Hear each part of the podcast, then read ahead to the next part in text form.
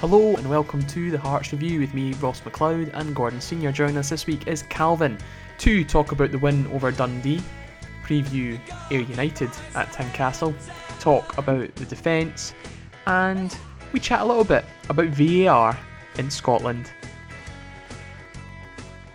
Oh, we finally got a win.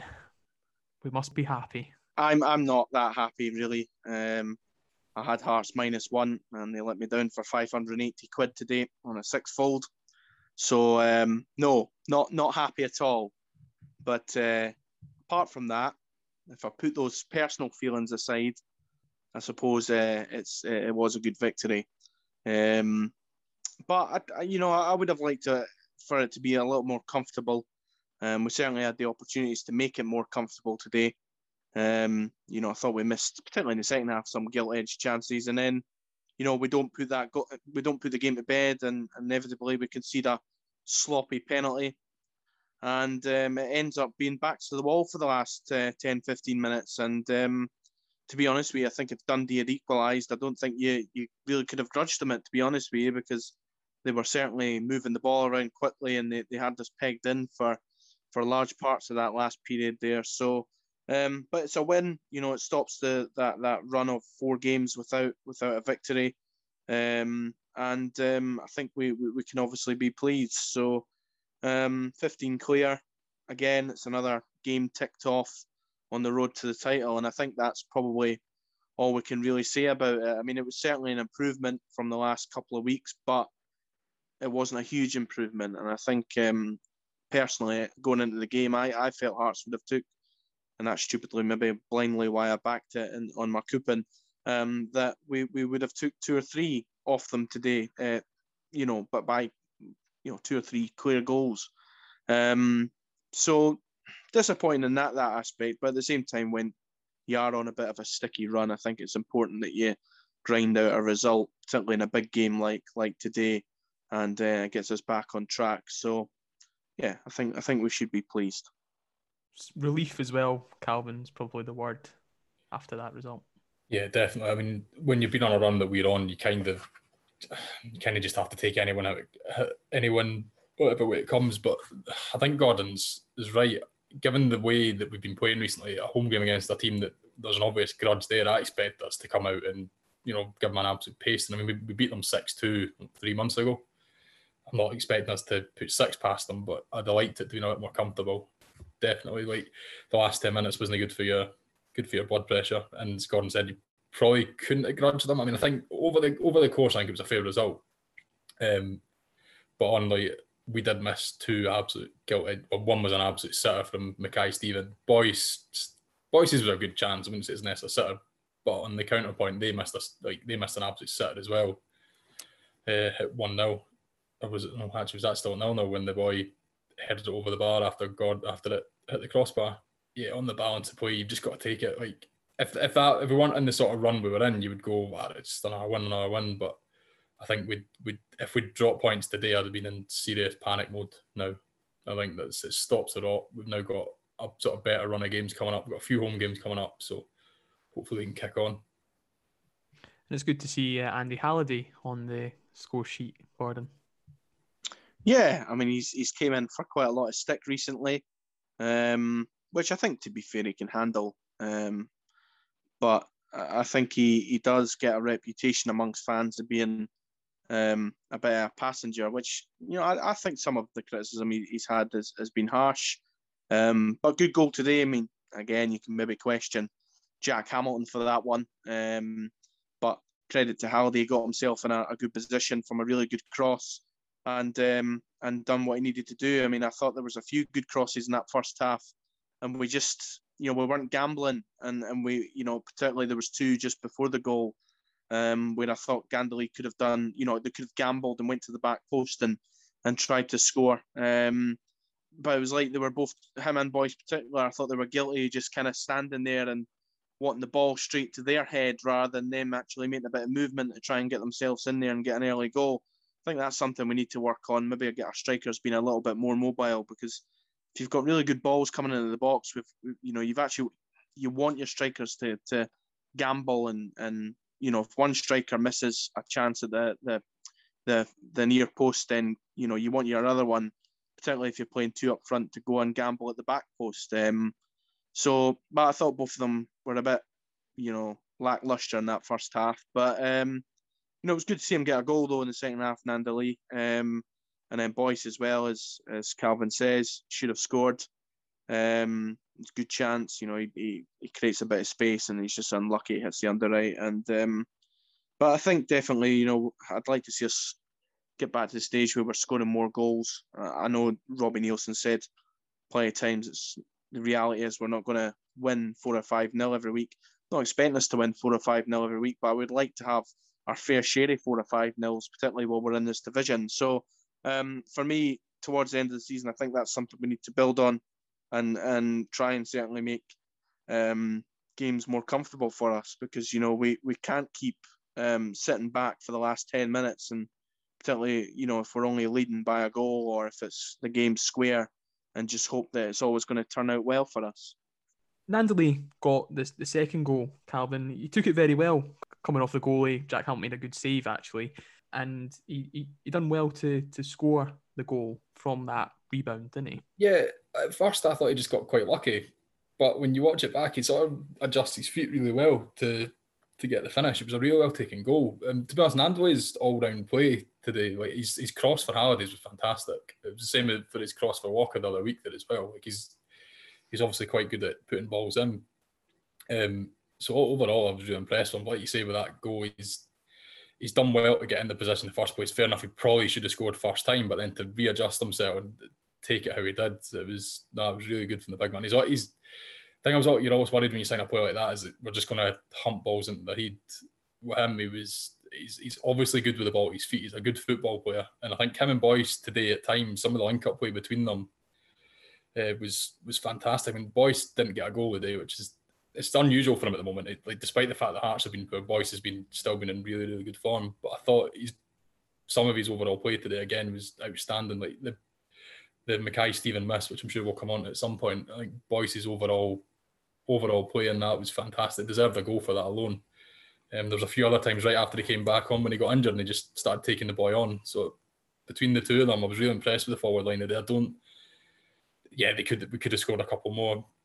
You obviously want your striker scoring, but I think I think that could be a decent partnership going forward. They seem to read each other fairly well. I think Gordon alluded to earlier about the gambling, one of them gambling near post, one of them gambling far post. They didn't do that in the first half quite as much as you'd like, but then they have this is the first game they've ever started together. But as the game wore on, they seem to they seem to get quite a good understanding between the two of them. So it's it's definitely a big positive from today's game. Yeah, it'll take it'll, it'll take time certainly for them to actually get a partnership there and a bit of chemistry. Um, I agree with what you were saying there, particularly in the second half. They did they did look a little bit more on par with each other. But I think I think with, with Gnanduillet, you know, when you come in and score two goals on your debut, particularly only 10 minutes into your debut, I think people's expectations naturally are just going to, you know, rocket through the roof. And um, I think he's been a bit unlucky because clearly he, hasn't been fit. And I, have read, you know, in, in, the paper there, he was talking about his strengths, and he was he says he was he's been frustrated because effectively he wasn't getting enough service. Um, so I think we, we definitely need to, you know, if we if it is going to be a you know a two up top that, that we we play now, um, which you would expect it to be uh, with with Boyce and signing a striker like Gnanduillet because he's not going to come here and just want to sit on the bench or, or be a bit part player. He'll be expecting to start. If we are going to go with the two up front, particularly in the Premiership next season, um, and and they can get themselves uh, on on par and scoring goals, then I think definitely we need to look at ways of of getting as many goals out of both of them as we can. And I think we need to look at our creative players to do more because I think that's actually where we're lacking now. You know, I think particularly the last few games have showed that for me, is um, we're so pedestrian in the middle of the park now. Yeah, we've got a lot of runners and we've got a lot of boys who'll get stuck in, but I think we we've got a, a bit of lack of quality now. Actually, particularly you know when Ollie left, you know a, a lot of his assists you know, you take that out of the team, and I think we're we're missing that. I like McEneff, you know, I like his energy. I think he can be a guy who will score a lot of goals. You know, he'll be he'll be a, a key player, I think, going forward. But I'd still like us to add a wee bit of magic in there. I think McEneff's made a good start though, Calvin, isn't he? And Gordon did allude to that. Yeah, I've been impressed to be honest. I think he's been one of the sort of plus points the last few weeks. Um, he seems definitely like he seems good on the ball, but actually seems willing to drive drive play forward. It's just kind of like Gordon was saying that that's sort of what's in front of him, like between him and the strikers, like um, not not got that creativity there. We're definitely suffering as a result of that. But no, I think he's definitely been definitely been a massive plus point for me since he signed. He seems to have sort of lived up to the hype. Because what the thing that always worries me when we spend a, I mean, it's not a big fee, but we spent some money on him. That these players tend to get hyped up a fair bit, but he just seems a bit no sort of does the does the basics well, which is what you need first and foremost. And then it's actually a lot of energy in the middle of the park, which is something we have been missing for quite a long time. Somebody who's just able to drive us forward from midfield. So uh, I've, I've been really impressed with him so far. Be interested to see how he's how he is when he steps up a level or when he gets a partner beside him who's hopefully as capable as he is. I think he'd be quite good. I think I think in the Premier League he'll probably suit him better as well because you would expect him to get a wee bit more space, um, and and games to be a little bit more open. You know, I think um, you know, I think he can have a similar impact to, um, you know, maybe what Hartley did when he came in. You know, he, he looks like you know when he gets settled, he could be that type of player, um, box to box. And I think you know we've not really had that since probably Hartley left. To be honest with you, um, that type of midfielder, we've always had kind of, you know, either a holding midfielder or you know an attacking midfielder. I don't think we've ever had the the balance of both. So it's quite refreshing to actually see us have that type of player again. Um, and I think you know going forward, he, he could be a really really big player for us. Yeah, he does, he's, he's not afraid to have a shot either. Like he was really unlucky against Morton not to score. Um, I think the other week he had a really good chance as well. Like he's he's. I'm, I'm hoping you're right with the Hartley comparisons, but yeah, right. It's been a long time since we've had, just not had anybody as close to him in ability in general. But in that sort of player, the closest I possibly think of was Bruno Aguiar. But again, he wasn't. He was more an out and out attacking mid rather than box to box. Ah, yeah, but but Bruno was a luxury player, wasn't he? You know, he could just he could turn anything you know, just click of the fingers and he, he would score similar to Skácel in many ways. I always thought, yeah. you know, he, he could just take get a goal out of anything, you know. You wouldn't necessarily yeah. see him track back too often, but you know, he could he could win you a game. Yeah. I think we missed that. I think that's the problem, isn't it? You know, we, we I just don't think we have a Bruno Aguiar, a Rudi Skácel type player in the middle of the park. You know, a lot of people talk about Jamie Walker, and, and we've spoken about Jamie Walker plenty of times on this this show. Um, he didn't start today, and I think there's a reason for that. I, I just think going forward, I think maybe Neilson doesn't see him being that bit of magic in the middle of the park who who's going to long term be the, the person who wins us games. And um, I actually agree with him. You know, I, I want Walker to do well. I think he's he's got a lot of ability. I think he should remain part of the squad. I think he, you know, definitely if you need a goal, he, he's all right to come on. I think he'll be able to start his fair share of games and do well. But in terms of actually going forward, I, I really think we need a huge bit of quality in there. And I don't know where we get it from. I don't know what the answer would be, but um, you know, I think it's something we need to we need to desperately look at. Yeah, my only problem with the sort of Walker thing that you're saying is it seems really bizarre to me that Neilson started a week in week out when he was playing terribly, but now he seems to be chipping in with goals and assists every week he drops them. That I think your overall point on Walker is right, but I think at this moment in time, when we're clearly struggling for goals, and every time he's came off the bench recently, he's either produced an assist or a goal. It just doesn't make it. It doesn't make much sense to me. I think he's obviously altered Neilson's thinking. I think you know, Neilson probably decided towards the end of the year there that going forward, um, you know, Walker wasn't going to be his man. I don't think. Um, he'll certainly be used. You know, you'll you will see him start games and he'll come off the bench and you know if if he scores or assists then fantastic. But I just think you know, I think going forward, I think Neilson will be looking for something else in there. Um, you know, or maybe it's just a fitness issue and he's he's not too happy yet. Um, that Jamie Walker's, you know, at a level where he can consistently do it, and I don't know. There, there could be a number of reasons. I think you know he went with two up top today. I think uh, you you probably, I mean, you're struggling for places right away once you've got the two up front, uh, two up front because I mean then you, you look at the midfield and you've got to have the right balance in there. And it depends what Jamie Walker turns up because sometimes you could you could be you know could be like you're a man down, um, but at the same time he could be a match winner for you. So I think he's probably just doesn't trust him fully yet. Um, and whether he will or, or, or not going forward is time will tell. But I think, um, like you say, when he's scoring goals and getting assists and he's not able to get in the team, it maybe just tells you tells you more than than, than you think. A player that, that did start today was uh, Gary Mackay Steven. I mean, he, he, did put a good a good ball in for uh, for his goal, but he did miss an absolute sitter as well.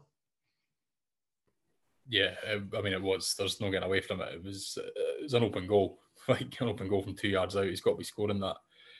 I thought he was a. I mean, he's not been great. There's no getting away from it. Like I'm, I'm still hopeful. I'm still hopeful that he's just getting up to speed or whatever. I think after he missed that though, his whole sort of attitude seemed to change. Like, like you say, his ball and Fernando he was good, but after that he started beating men. He started. I don't know if like that miss might be the sort of rocket he needed because I mean, it was it was awful. Like, especially at the time of the game, where you're that, that that kills the game stone dead, and he's just.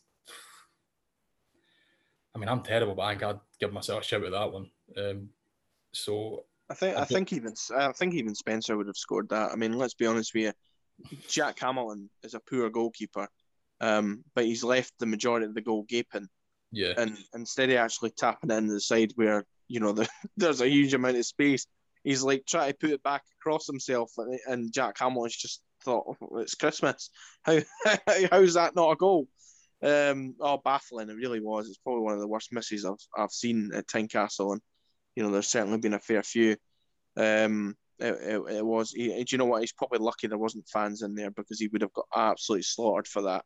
He really would have done. Um, but as you say, credit to him. You know, he's obviously dusted himself down, and maybe that's given the boot up the arse he needs. And um, and hopefully going forward, we'll, we'll start to see him influence games a lot more because so far he's he's been extremely poor. I think what maybe will give him a bit of grace with with with, uh, with Neilson and, and the fans just now is that we know what type of player he is and we know the ability he possesses. And I think if he can get himself, you know, back to that level, then he'll be an asset for Hearts. But at the moment, he's been nowhere near it.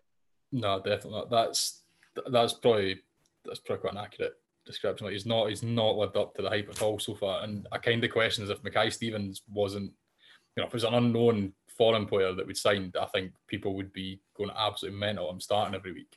I think he gets he's got a bit of leeway because we know we know how good he can be and how good he was in Scotland previously, but he's not done anything to justify starting every week for the last couple of weeks. And then like I say that miss today, after it, he was really good. I felt, I thought, I thought after it, even even aside from Nando assist, he actually had moments where he was beating his man, the, the player that I thought we were signing. Um, but I'm just hoping that's it. Like he's he's realised he can't just coast. He's he's got to like, you know, he's he's got to come in. He's got to try hard. He's got to produce. He can't just start every game and not produce anything, which has kind of been where he's been at. So I'm hopeful hopeful that's it. Like that that miss has sort of woken him up a bit, and now he, he realizes he can't he just can't just coast through it. Is there though an expectation that he, he is this type of player, and do Hearts fans not think, you know, he should be playing, you know, like he did at Aberdeen, like he did at Dundee United? He is trying to still get up to speed, sort of thing, and he doesn't need game time to do that, though, doesn't he? Yeah, but I think I think he's been here long enough now. I mean, what it's now March, and you know we we brought him in fairly early in January, didn't we? So um, I think he's had enough games to, to get himself up to speed. But I, I think the the problem is he's a flair player, and and listen, maybe, maybe the atmosphere's you know um, playing its part, and, and maybe he needs that extra boost from the crowd. You know, when when you a winger, particularly at the start of a game, takes on a fullback and he gets a beating of him within the first couple of minutes that gives the the one. I mean, one it affects the the fullback, but it also gives the the winger himself a bit of you know confidence and and a leg up. So um, maybe he's missing that. You know, it, it could you know when fans return, maybe we'll start seeing the best of Mackay Steven again. You know, he'll start showboating a little bit more and we'll start seeing that skillful player that, that the one that was at Dundee United and, and Aberdeen and, and even Celtic as well. Um, yeah, listen, he's been here and he's done it in this league and he, he knows what's required. I mean, to be fair to him as well, it's his first time in the championship, but I don't think there's a huge difference in, in the championship than there's in the premiership. But hopefully, um, you know, it is just a case of him just settling in and getting back into Scottish football again. But I think, you know, he's he's clearly a big signing for going forward and, he, you know, he'll be seen as, as a key man Um, particularly on you know from a Robbie Neilson point of view, he'll be judged as one of his um, big signings, and it'll, de- it'll determine whether or not he'll be a flop or or if he'll actually be a, a pretty good signing going forward. Because I think, listen, on paper, you know, if you're sitting playing Football Manager and Gary Mackay Steven comes up and you go, oh, I'll sign him, he'll be a decent player. Uh, look at his stats, I'll take him in, he'll improve my side. Um, but unfortunately, you know, we're living in strange times and footballers in particular, ones that, you know, looked absolutely brilliant last season, suddenly look a shadow of themselves. Um, and I mean that right across the board. So who knows? Who knows? Um, hopefully he'll, he will improve though. What did you make of Mihai Popescu's defensive mishap, Calvin? Uh, yeah, it's just stupid. It's just absolutely ridiculous. Like the, it's, it's not even a gilt edged chance. He's got no chance of getting the ball. The boy's gone. Just let him go. Let him go have the. I mean, we've got Craig Gordon and goals. He probably saves that if the boy even gets a shot away. I'd imagine Gordon possibly wanted to put his boot through the telly at that point, given given how much he had at stake on that. Um, yeah, it was. I, I, just don't know. I don't know what he was doing. I, I, I don't. I don't understand the need for it. Um, like I say, it's not a gilt edged chance. It's not like the boys guaranteed to score there. He's in the box. You, you knew before the ref even blew his whistle, before he even made contact. As soon as you seen him go for it, you just knew he was going to give it away because the ball was too the ball was too far in front of him. Won it from where he was. So I just I can laugh about it now because he won the game. But if that had cost us, you'd be furious. Like you'd be absolutely raging at that costing us the game. I'm not laughing. no, I mean it, it, was it was sheer stupidity, and you know I've I've stood up for uh, for Popescu plenty of times on this show, and you know he's he's been called Hearts' as worst signing and all this sort of thing. But um, no, I'm not having that.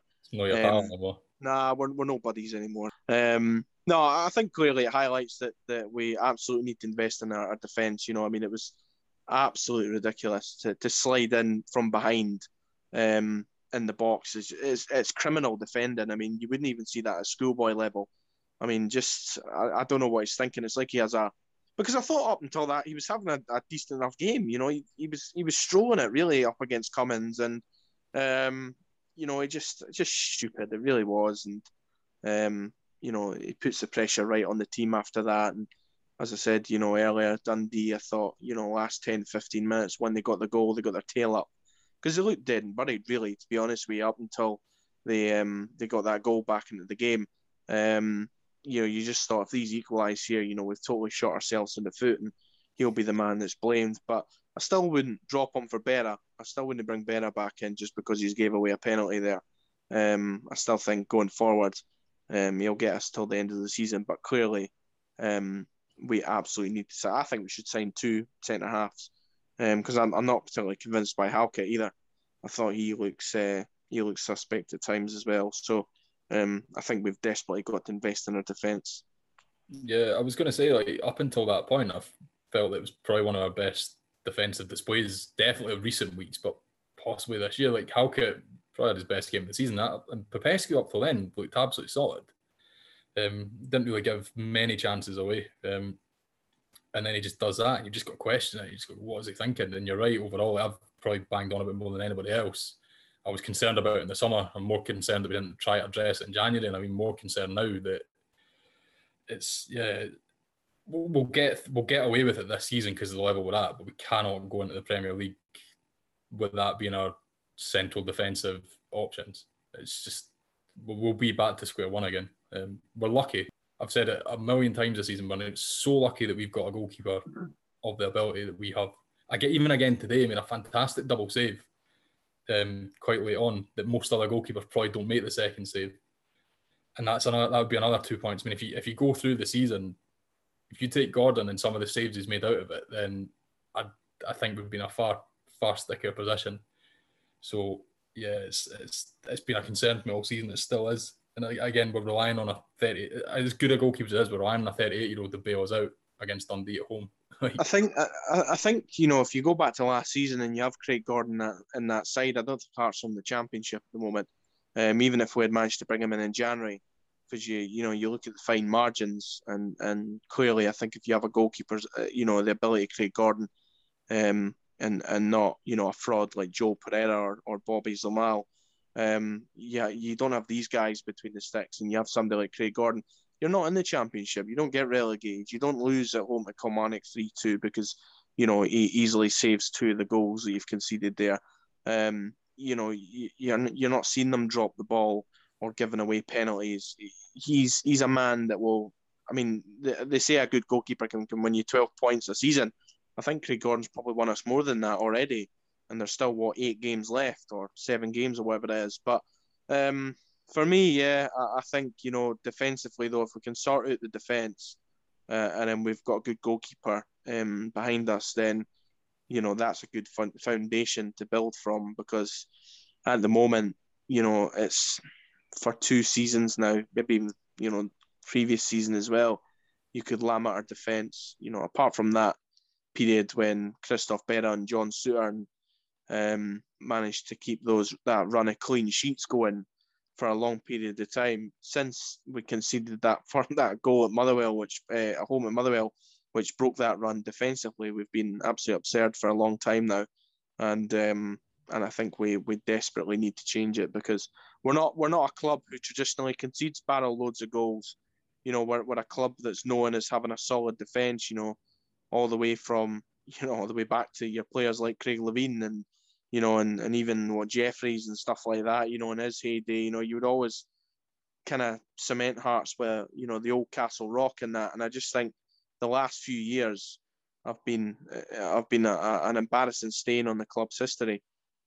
Yeah, it's been for the reasons you mentioned. It's been that's why I think it's almost right. That's why I think the goalkeeping situation in the last few years before now has been so bad as well. Because just like defence, we've in my time going, So lucky with goalkeepers like from Niemi to Gordon, even the ones like Kello and McLaughlin.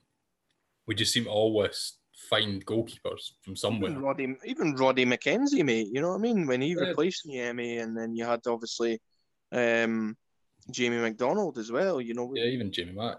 Yeah. Apart from apart from maybe, I can only really kind of name maybe four dud goalkeepers, and you know three of those dud goalkeepers have came within the last five years. Well, three of them um, last season's options.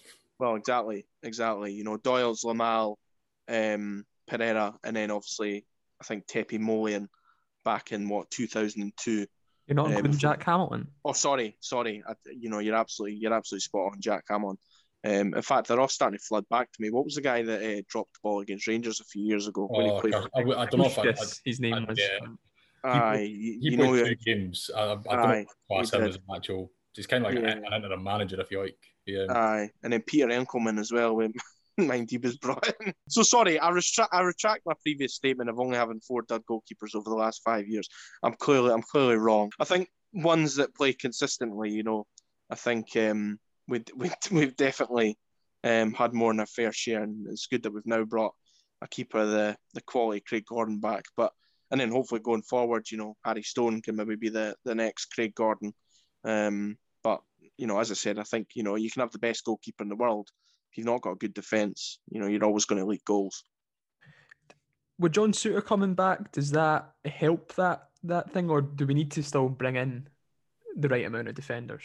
Nah, you, you, you can't you can't trust John Souttar yet. You know what I mean? He's, I mean, respectively, his, his injury record's a joke for a player his age. You know, let's be honest with you. You know, so I think um, if we're if if Neilson's you know foundation for next season is relying on John Souttar coming back, then we're probably in bigger trouble than we think. Yeah, I'd echo that. The, the thing with Souttar as well, it's not even just these actual injury concerns. It's we don't know what he's going to be. I mean, to have to be out for as long as he's been out for, I genuinely forgot he was still at the club. Um, to be out for as long as he's been out for, and I feel I've got a lot of sympathy for John Souttar because John Souttar, to me, looked like the real deal, like an absolute steal for what we paid for him. I had high hopes for him. I still do. I still think if he can get back from his injury and get a run free, then there's a fantastic player in there. But you don't know how a guy recovers from. I mean, how many is that? It's three really serious knee injuries at Hearts. He's been out probably more than he's played over the last three years.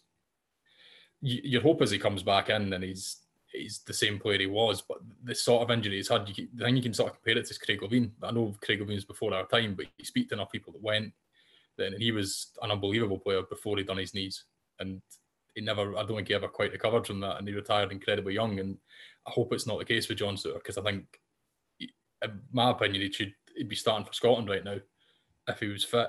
But I just, you just feel for him. You just got to really feel for him. But we can't, as a club, we can't have that much sentiment that we base our defensive planning next season on him being available because it's just not. It's it's just not sensible. It'd be a disastrous move.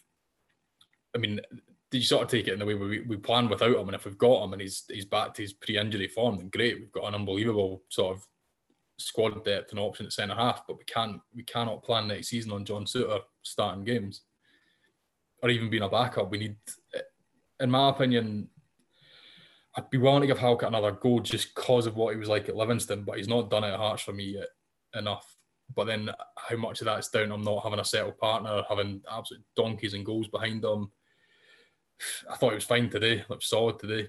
Um, I thought he, he Marshall Cummings pretty well throughout the game, didn't seem to miss anything. Maybe with a settled partner, but I think at the very least two centre halves going into the next season, at the very least. If not another fullback who can possibly slot in. I mean, if, if Smith stays as well, you've got he can slot in there, and I think Kingsley can play left centre back as well if needed. So two would probably be okay. I think definitely two at the minimum.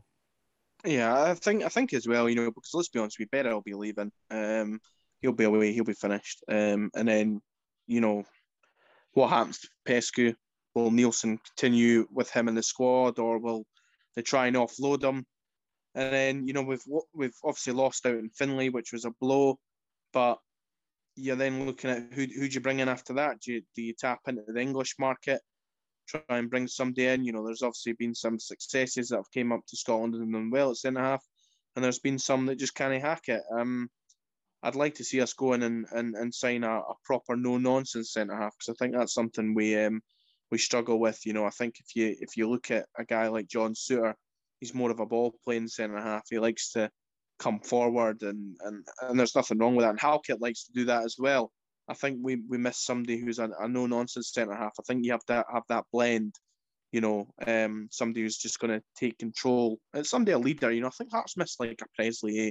I mean, they really do. You know, somebody like that centre half who, um, you just you just knew what you were getting. You know, he was a leader for the back, and and you, Ken, you always felt safe with him in your back four. And I think, you know, if we could, and I know it's very difficult to find someone like that, but um, if we could, it would really be a, a you know a huge bonus and somebody going forward because you look at the defence now and you just don't see anybody there. You know, even pre-injury Christophe Berra, you know, you could put him in a similar mold to what Pressley was. You know, and um, if we could find somebody like that, um, who you know could be a, a captain leader type centre half, then um, that would that would be a huge bonus for us.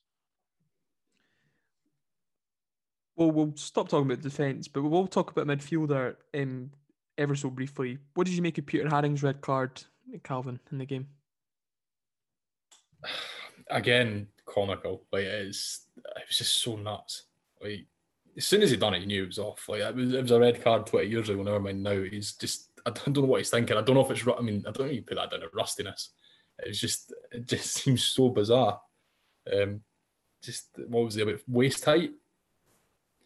Nowhere near the ball, studs up. I mean, uh, the fact he was arguing it as well, I found absolutely insane. It's like, I, I don't know if he's arguing at the boy's reaction or, or what, but you can't argue at the red card. It was just, it was just nuts. I, he wait, he's waited all that time to get back in the team. He gets brought in to shore up the game with five minutes to go and then gets himself sent off. So, listen, I like Peter Haring. I think he's a, I think he's a phenomenal player as well, but you can't do that. And I, I don't know I don't know if Neilson will trust him again now because I think he's been like luckily again I didn't cost us like Popescu's nonsense. But if we again if we shut the goal and with the two minutes that were still to play after that, you'd be like sitting there going, well, Haring's possibly cost us a game there in the three minutes he's been the pitch. So yeah, I, I, don't know if Neilson will trust him going forward. He's, he's obviously not been keen on him for whatever reason. Um, because he, he, played him like Dens was like his only start was it not, and he's never played him since. He's not even been he's not even been appearance off the bench since. He finally gets his first appearance in two and a bit months, and then just does that. Uh, yeah, I, I, don't know what else you can say about it. Just nonsense.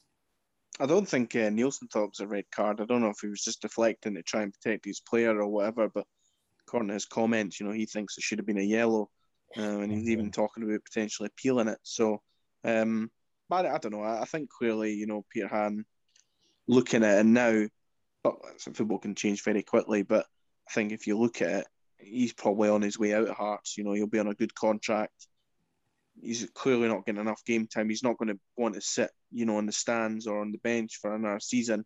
He's at a pivotal point in his career where he needs to go and find a club and and get regular game time and get himself back fit and, and get him back to the player that, that we obviously seen when he first came at Hearts, you know, that no nonsense central defensive midfielder who was just silky on the ball and would just um you know, he would just break everything up. He was that sure in the middle of the park. And I, I just thought, you know, you look back to his last full game that he kind of played before his injury, and which was the cup final, and you know, he, for me, he just strolled it. You know, he didn't look out of place, and um, I think he's a tremendous player. And uh, I don't know if it's just because Robbie Neilson hasn't seen enough of him, um, or he just doesn't think he's suited to this league, or you know, it's just a fitness issue. I don't know.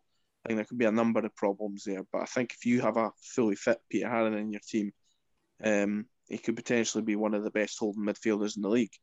But again, um, it's it's up to the manager, and um, if he's not shown enough in training, um, and if he's not going to show enough, and you know, if he's going to when he gets, I mean, to be fair, when when you come on with ten minutes to go or five minutes to go or whatever it was, you know, what how much can you you show from that? Really, it's, it's not much of a chance or an opportunity in the team, but one thing you certainly can't do is get yourself sent off um, for a particularly stupid challenge. So, yeah, disappointing, but um, it'll be interesting to see where he goes from here. Obviously, Ayr United are next. It's, it's probably just another game to, to tick off the list ahead of winning this league, Calvin, isn't it? I hope so. Um, given our recent home form or away form or just form in general, it's possibly not. Uh, but yeah, you hope games like that. But then Morton should have been on our tick off the list on the way to the championship title, and it, it didn't turn out that way. So, and hopefully we've got a bit of monkey off our backs, fighting actually getting the win today, and we just go and hope like hopefully stick a few goals, put on a show. Like I, I'm just bored watching Hearts. Like I don't look forward to it the moment. You sit there and you're just. I struggle to pay attention, but I'm not going to lie. Like, there's a lot of things in the game today that probably just passed me by that I'm just glad you've not brought up because I was not was not fully focused on the game. Like it's just it's just garbage. So I'm hoping that there's a bit of entertainment there, a few goals to enjoy and and a win. But at this moment in time, we can't we can't take anything for granted. We, we'll get there in the end. I think we're running out of games now for anybody to mount a serious challenge to us. But yeah, it's yeah, hopefully just an easy one like the Christmas one against them. Aye, it's um it's not been great to watch. I agree with Calvin as well. You know, I sit there absolutely just, you know, I used to always get, you know, even depending on how bad Hearts were, you know, we've seen some crap teams over the years, and, but you would always still have that enthusiasm, that little buzz before kickoff. And I don't know if it's just because we are sitting watching on the telly and we're not going to the match, um, but they are dire to watch. I mean, they really are. Um, you know, even today, you know, we should be sitting here going, "Yep, two one." Um, good win against a decent side in the league. Um, one of the rivals for promotion. We've now beat them twice at home. You you know you'd be thinking, yeah, that's positive. We've ended a result a, a run of three games in, in a row, but overall, it's not been good enough, has it? You know, we could win the league by twenty points, and I think we'll still be sitting here and and we'll, you know we'll we'll be accused of just you know not being realistic and people say, ah, but what more do you want? We've won the league, and that's fine. But when you when you're 15 points clear at the top of a table, you expect it to have a little bit of swagger about you, you know, a little bit entertainment, like we did the last time when we won the championship. You know, at least that was a, a really exciting team going forward who were scoring goals and um, you know, it didn't matter who you played, you knew that they were going to go out there and they were going to play a certain way, they were going to be on the front foot and they were going to be looking to try and press the issue and create lots of chances. And, you know, you just sit and watch this team and it's a bit, you know, yeah, they'll probably win. Um, or well, I mean, they probably look like they won't lose games. I don't know if that's just the level of the opposition or what it is. I mean, I suppose looking at next season, I think that's when we'll we'll really be able to judge Hearts and Neilson, um, and whether or not he is the man to take us forward. But I think uh, I think what's disappointing is you know apart from Raith Rovers, apart from the Raith Rovers game away from home where we won four 0 there isn't a single game where we've turned up and thought, yeah, I'm liking the look of this. And for me, it's they've got to do it more often. And today was was a real opportunity where I thought um, that we would have seen a, a, similar type of Raith Rovers performance. You know, the, the away game. I, I thought we would have turned up here, asserted authority, showed that we're a better team, and um, and took a few goals off them. And unfortunately, we didn't see that. But uh, as Calvin says, hopefully we'll see that next week, maybe against Ayr. But we might be sitting here in a week's time saying the same thing again. Hopefully we'll see it next week, and hopefully we'll see it next week. And I don't know, we just kind of keep going down this path, can we? I mean, I think you make a fairly valid point about it, about not going to the games definitely affecting it. Because see, if you were at the game the day and you'd been, you know, a couple of pints before it, went the game, sat and chatted with your pals about the game, you genuinely just come away from Tynecastle buzzing with a win, regardless of how we win. It's, yeah, it can sometimes be boring, but a win's generally a win. You come back, you go for a few right. drinks after it. Of course, it is. It's just, the, you know, the football's just part of the overall day. But right at the moment because there is absolutely nothing else to do, and you spend your whole week waiting to watch the football, and then you just when it comes round, you're just sitting there. Part of the football for me is the social bit of it as well. Like I wouldn't enjoy going to the games by myself, so sitting watching the house by myself is pretty dire anyway. So I that's I spend most of my time on Facebook Messenger to the people I go to the games with, chatting shit about the game. So well, the, the, this is it. You know, I mean, there's probably games in in our run, um, you know, particularly at the start of the season under you know Levein when we started the season like a house on fire. There was a few games where we weren't convincing, but you know we got the win, and you'd be delighted. You know, you would head up the road, you would head up for a few pints after the game, and then back up the road to half cut. And that for me is is what going to you know home match is all about, and it's just about getting the result. But you're right when you're sitting here and you're you know you're over analysing it because you're seeing replays and things like that as well. I think that definitely comes into it, and it depends on what angle you're sitting at as well. You know, we're watching it through the telly, so we see everything. Um, I think when you're at the match and you've only got your own wee angle, I think maybe sometimes it can cloud your judgment slightly. That and the alcohol, anyway. Um, but I, I still think you know there would certainly be a few performers in this team who would be uh, feeling the wrath of the Tynecastle crowd. Um, I, I think you know at a club like Hearts you can't go hiding. Um, and I think at the moment, I'd like to think, you know, maybe the, the pressure the crowd would, would boost them up and you would see a, a better performance. But, um, you know, at the moment, I think they've, they've got a lot of convincing to do. Well, here's hoping next season we can actually get to the pub before the game, get to the game, and be half cut by the time we're home. We're going to move on and chat a little bit about something we've chatted about before on this show VAR. It's came up again over the past week. Um, and the SFA are basically offering um, Scottish clubs to trial VAR light. Basically, it's um, basically VAR, but with the four cameras that they use at the at the games. There's been a, a bit of reaction to this on social media, or some fans have said they don't like the idea. It sort of takes away from you know sco- scoring the goal and celebrating. You've got to wait. You're using the English example, but do, do, what do we think? Do we think it's it's a good thing for Scottish football to be trialing something like this, or do you think it does take away from the the whole experience of scoring a goal? I think um, I think any fan outside the old firm maybe has a short memory. Um, you know, I think if you're sitting here and saying that VAR isn't a good thing for Scottish football, then um, you know you obviously don't go to games or or don't watch your club too often because I think for me bringing something like VAR in to Scottish football. Um, because I mean, listen, we're we're constantly talking about how poor referees are up here.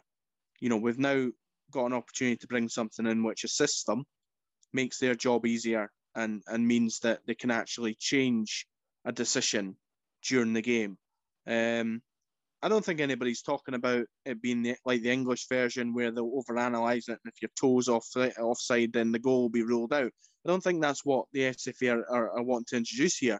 I think what they're wanting to introduce is, you know, if there should have been a red card or if there's a penalty, you know, a referee can go and look at it. Um, you know, if somebody was clearly offside, you know, I mean, I don't think they're going to start getting the line, the the, the wee lines out and you know, and draw them and see, oh, well, you know, yep, that's yeah, his glove there's offside. That that is rule to go out. I don't think that's going to happen. One, they, they don't have the money to invest in that type of technology anyway, and they've, they've came out and said that. Hence why they've renamed it VAR Light.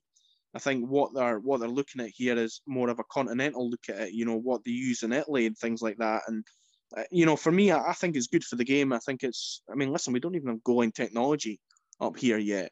Um, I think any kind of you know thing going forward. I mean, fans are not like I say. You know, people people look at the English games and the amount of times that a goal scored and then they have to review it and stuff like that, and they stop saying. I think that's what people are a bit nervous about you know, is it going to impact that side? I don't. I, I don't think it, it will. You know, because it's not that type of technology they're bringing in. I think it's for key um, decisions. You know, like did did he elbow him? Right. I'm going to have a look at. It. Yes, he did. He's off. Did he dive for that penalty? Yes, the goalkeeper didn't touch him. I'm not giving the penalty booking for diving. Um, you know, for example, you know, did that ball cross the line? I'd like to think they'll just have the goal line technology and they can go, yes, there we go. Don't need to look at VAR for that. But even if they didn't, they can go, um, yeah, for me it does cross the line. Right, go, good, move on. I think that's I think that's what's happening. I think that's what they'll use it for. And for me, that's a positive thing because you know, listen, you'll never necessarily level the playing field when it comes to the um to to what the old firm have. But when you go to Celtic Park and Ibrox, we have absolutely been on the end of some dubious decisions over the years. And now, if you have something like VAR, then it maybe means that, you know, a few of those dubious decisions are overturned. It does make it fair, though, Calvin, doesn't it? It makes it, you know, it gives a sort of level playing field to a certain extent. I think the big reason why people are nervous, like Gordon said, is they look at what's happening in England and it is ruining the game down there. Like, there's no getting away from that. I, couldn't be bothered with that. And if that was what was going to happen up here, I think it would start to put a lot of people off, um, off going. But from what it sounds like, it's not going to be like that. And like you say, refs, the refs up here are, are poor. It's just poor standard refereeing in general. And any help we can give them, I'm not, I'm not going to be against. And I think there has been some major. No, we've been on the receiving end of major decisions that VAR would, would have cost us. I always think Leigh Griffiths' goal at Easter Road that, I mean, even without VAR, they should have been getting that one. But overall, I think, especially in the bigger game against the Old Firm, I think it'd be very, very useful to give the refs a second look. I think if they'd done it, I've, I've been at one game in Italy where just after they introduced VAR. I, I, think Italy might have had it the season before actually for cup games possibly, and it was night and day to the English way. It was like Gordon said, it was big decisions. It wasn't every, you know, it wasn't checking if it was a toe offside. It was like if it's clear offside, um, and it, it, was quite seamless. There, was, there wasn't big stoppages. There, there was two major two goals chopped off it when I was there at the game I was at, and it was seamless. Like the players knew right away. It was it was obvious that they were offside both of the goals. Um, and there was a last minute winner in the game, and the fans still went mental. I still felt like any last minute winner in another game had been the one sitting there holding their breath because there was no clear and obvious reason for it to be pulled off. So the ref didn't the ref didn't need to go and check. But the, the big difference that I noticed there is that the referee went to the screen and checked. If it's just a case of on a monitor on the ground where if the ref wants to have a look at something again, he can, then I'm hundred percent all for it. And I think I think most fans would be. I think what they're worried about is the nonsense we're seeing down south where a player's shoelaces offside and they, they analyze from 25 different angles and you've got to get the person to calibrate the lines to make sure it's bang on and five minutes to decide if someone's a go or not. No, that's that's not for me at all. And I fully appreciate why people would be against that. But we, as God said, we don't have the money for it. We don't have the time. We're, we're not going to have something like Stockley Park where we're going to have a, a centralised refereeing system watching every game and re, like giving the giving the ref stuff in his ear. It's, it's probably going to be a monitor at the side of the screen. I mean, we, we have that now. I mean, coaches sit there with iPads it's always annoyed me where like if there's been something so blatantly obvious, the ref has missed it legitimately. And why can't he just because the coach will be standing with his iPad trying to show him, and the ref can't look at it and say, oh, actually, I've clearly got that wrong. That was never a sending off, or that that goal should have stood. So I think it's it's a sensible move. Going technologies are one that's big. That, definitely, I mean, that should have been years ago. I don't, I don't understand why, at least in the top flight anyway, that hasn't been put in. Um, but yeah, I think I think we need some. We need something. We can't. We can't be the only league in the world that doesn't have some sort of. We'll just get left. We're already quite far behind, but we'll get left behind even more. I think, like he says, Celtic Park and Ibrox are the places where it would be very, very. It'd be, it'd be, it'd be you know, keeping an eye on it because it's still up to the referee to overturn his decisions. And I know it's a lot harder for them to to just you know get away with it if they can have a replay. But there's been there's been situations like that before. I think that when Zaliukas got sent off at Aberdeen, and the referee had the chat back when we let the referee decide if decision should be appealed or not. And Iain Brines went and watched it again, watched Zaliukas get head but get headbutted the same everyone else did. Just a stick on uh, should have been a stick on overturn. And he decided not nah, there was nothing wrong with it, it was still a red card. So there's still going to be elements of that there. So I don't I don't think it will solve every problem. I think um, the most important thing is referees continually up here anyway hide behind the old the old excuse where they, they you know they, they can't go over and, and they've only got a split second to see it and they, they can't do anything about it.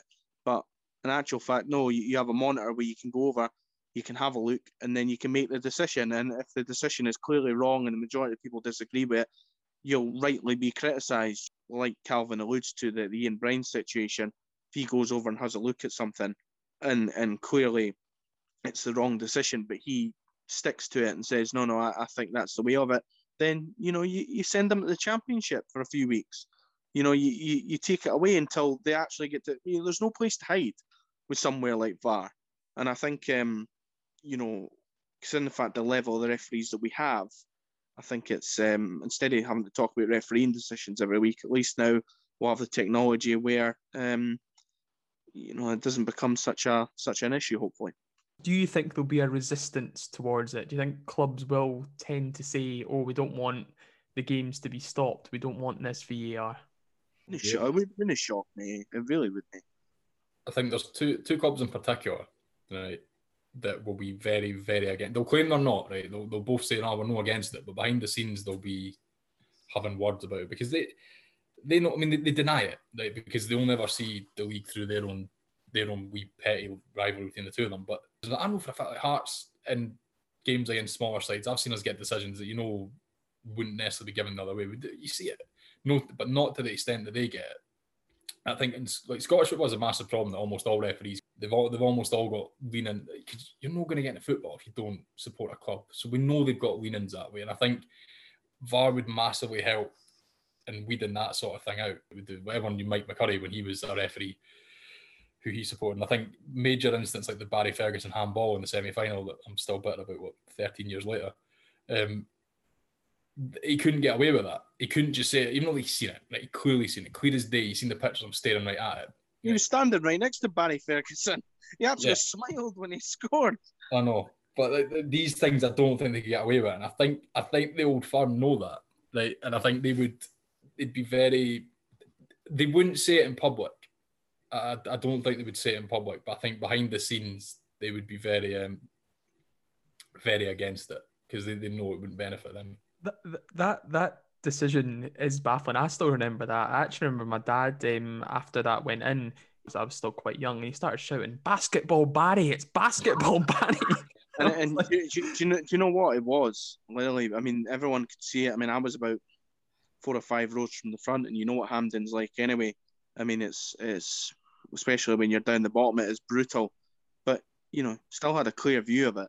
You know, and where, and I was at the other end and yet he's standing about three or four yards away from him, and doesn't he see anything wrong with it? I mean, the guy's it really is this absolute embarrassment, and that, that's why you know we I think we've been left behind. I think it's it's certainly a, part to play as, as people's bias. And listen, it's only natural because let's be honest with you, if I was a referee or if I was working at the top end of the game, I'd naturally be, you know, if there's a 50-50 decision, I'm I'm going to blow in the favour of Hearts. Of course I am. It's just it's just natural, you know what I mean? And these people are the exact same. Um, you know, they're football fans at the end of the day, and clearly they do have their, their biases. And I know it's very difficult to find referees um, who probably don't have an allegiance. But if you look down south, for example, and, and I think the biggest one was always Mark Clattenburg was wasn't allowed to referee Newcastle games because he's a Geordie. Um, and I think you know we've got to have a similar thing. I think they've got to go and you know listen, Scotland's still a big enough country where they can go to all four four corners of the, the, the nation and find referees. Um, they don't always have to be from the west of Glasgow, and I think that probably is the problem. I think you know, you let's try and get more referees from the Highlands, encourage them, you know, in Aberdeen and Dundee and uh, you know Edinburgh, West Lothian, you know, wherever you want. This matter, you know, try and encourage people to to become referees, and you know, I think as well, maybe a lot of things that put people off becoming referees is the the abuse that you're going to take if you get a decision wrong. Well, now say to these referees, well, listen, you, we've got the technology to help you. You know, come along and, and use this technology and and listen, you know, you'll have you'll have an opportunity to to to look at it again. It won't just be, you know, your split second. You won't be scared to give a decision against a certain team. You can actually go and have a wee look. And I think I think it's a good thing. You know, I think people are just they're they're thinking too much about it being uh, the the English VAR, which is the only VAR in world football that's like that, by the way. And I think people just need to take a wee deep breath here and and and actually read about what the SFA are, are proposing here rather than getting all emotional about it. Yeah, because one of the things English football in general is really bad for over analysis. it has been since the like since I've been watching it, but it's got it's definitely got worse over the last few years. Like it's every tackle shown from ten different angles, and then the referee was criticised for it, even though he couldn't see those ten angles that match of the day showed for forty five minutes. Um, and we we've never had that up here. Like Sportscene doesn't overanalyze things like like they do on Match of the Day. So I'm not concerned. Like you say, I've, I've been a few like, a few foreign games that have it, and it's nowhere near as bad as as England has I mean, is probably the, the most common one they, they had at the first thing, and it, it's it's far more seamless. I think it's just like anything English football, they just went too far. Like they, they do everything is go way over the top.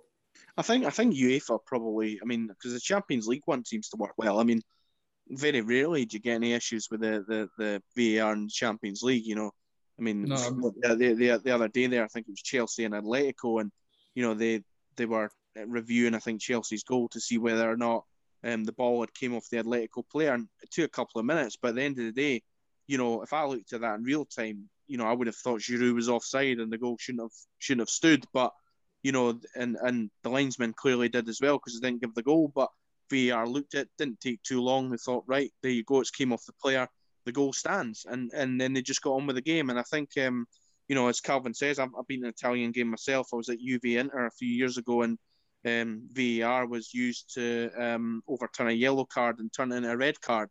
Um, and and for me, you know, I think things like that um, definitely come in handy because. Uh, you know, we, we all see the same thing the referees uh, does, and we've obviously clearly got our own bias because you know usually it involves our team or, or goes against our team. But I think you know for a referee to remain impartial and certainly do their job to the best of their ability, um, they've got to have the technology to help them do that. And I just think you know we can continue to live in the dark ages, or we can actually try and move our game forward. And I think something like VAR would do that.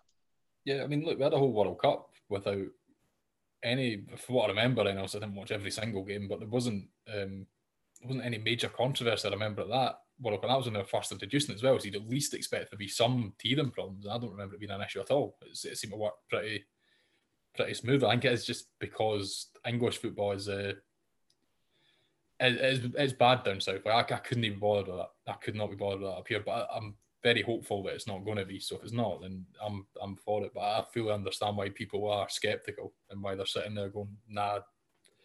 Because you hear it every you every week. When there's fans on the ground, fans chanting "fuck VAR" every single week, and there's a reason for that because it was ruining the it's ruining the match the experience down south. So so hopefully we don't go down that road. But as Gordon says, every other country in the world that's got VAR has it and doesn't have the same issues we have. So, or, sorry, not we, the, the the Premier League does. Yeah, I think there's going to be a benefit of the doubt as well. You know, I mean, some of the goals that have been chopped off because of you know someone's toe is you know slightly over the line, and you know some days you know I reckon their their arm like half their arm or something. I think you know, yeah, you could you can nitpick it and go, well, technically it is offside by the letter of the law, but at the same time, if you see that in real time and the linesman doesn't give it offside, you you wouldn't you'd be like you could be like, oh there's maybe a question offside but for me the goal should stand. And and that that's that's what used to happen. You go oh he's just in tight. There's maybe a hint of offside but there isn't. I think if you you review something like that and say you know I don't know the linesman does give it offside and then you look at it back and you go well actually I think he's in line without getting the the blinking pens out and the rulers and going mm, but is he though if you look at it back and go actually I think he's onside there and just give the goal I think I think that's what like annoys a lot of people. You know, it is. It's just particularly for the goals they rule out more than anything. You know, I think if it's if, if you're effectively in line, then you've got to give the goal for me. I suppose it's all about a balance, and it will be something we'll talk about over the next few weeks. But that is the end of the show. Thank you both for joining us this week. And yeah, hopefully we get another win over Ayr to get us that wee bit closer to that championship title. Until then, goodbye.